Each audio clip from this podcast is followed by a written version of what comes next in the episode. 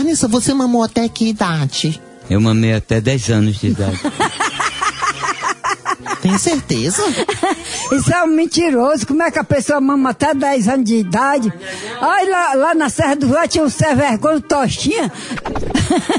tinha um Tostinha que a mãe dele chegava nas casas, o bichão já grandão tinha que botar o peito lá de fora e tacar na boca dele.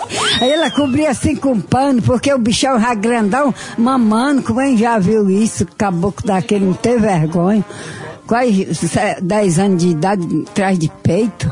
Ave Maria.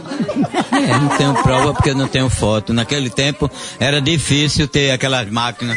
Eu não acredito que o carniça. Sabe por quê? Porque eu não acredito. Se ele tivesse mamado até os 10 anos de idade, ele não era tão anêmico assim, não tinha oito tão branco. Mas depois de velho, ele ficou dando pra gostar de peito. peito velho mole.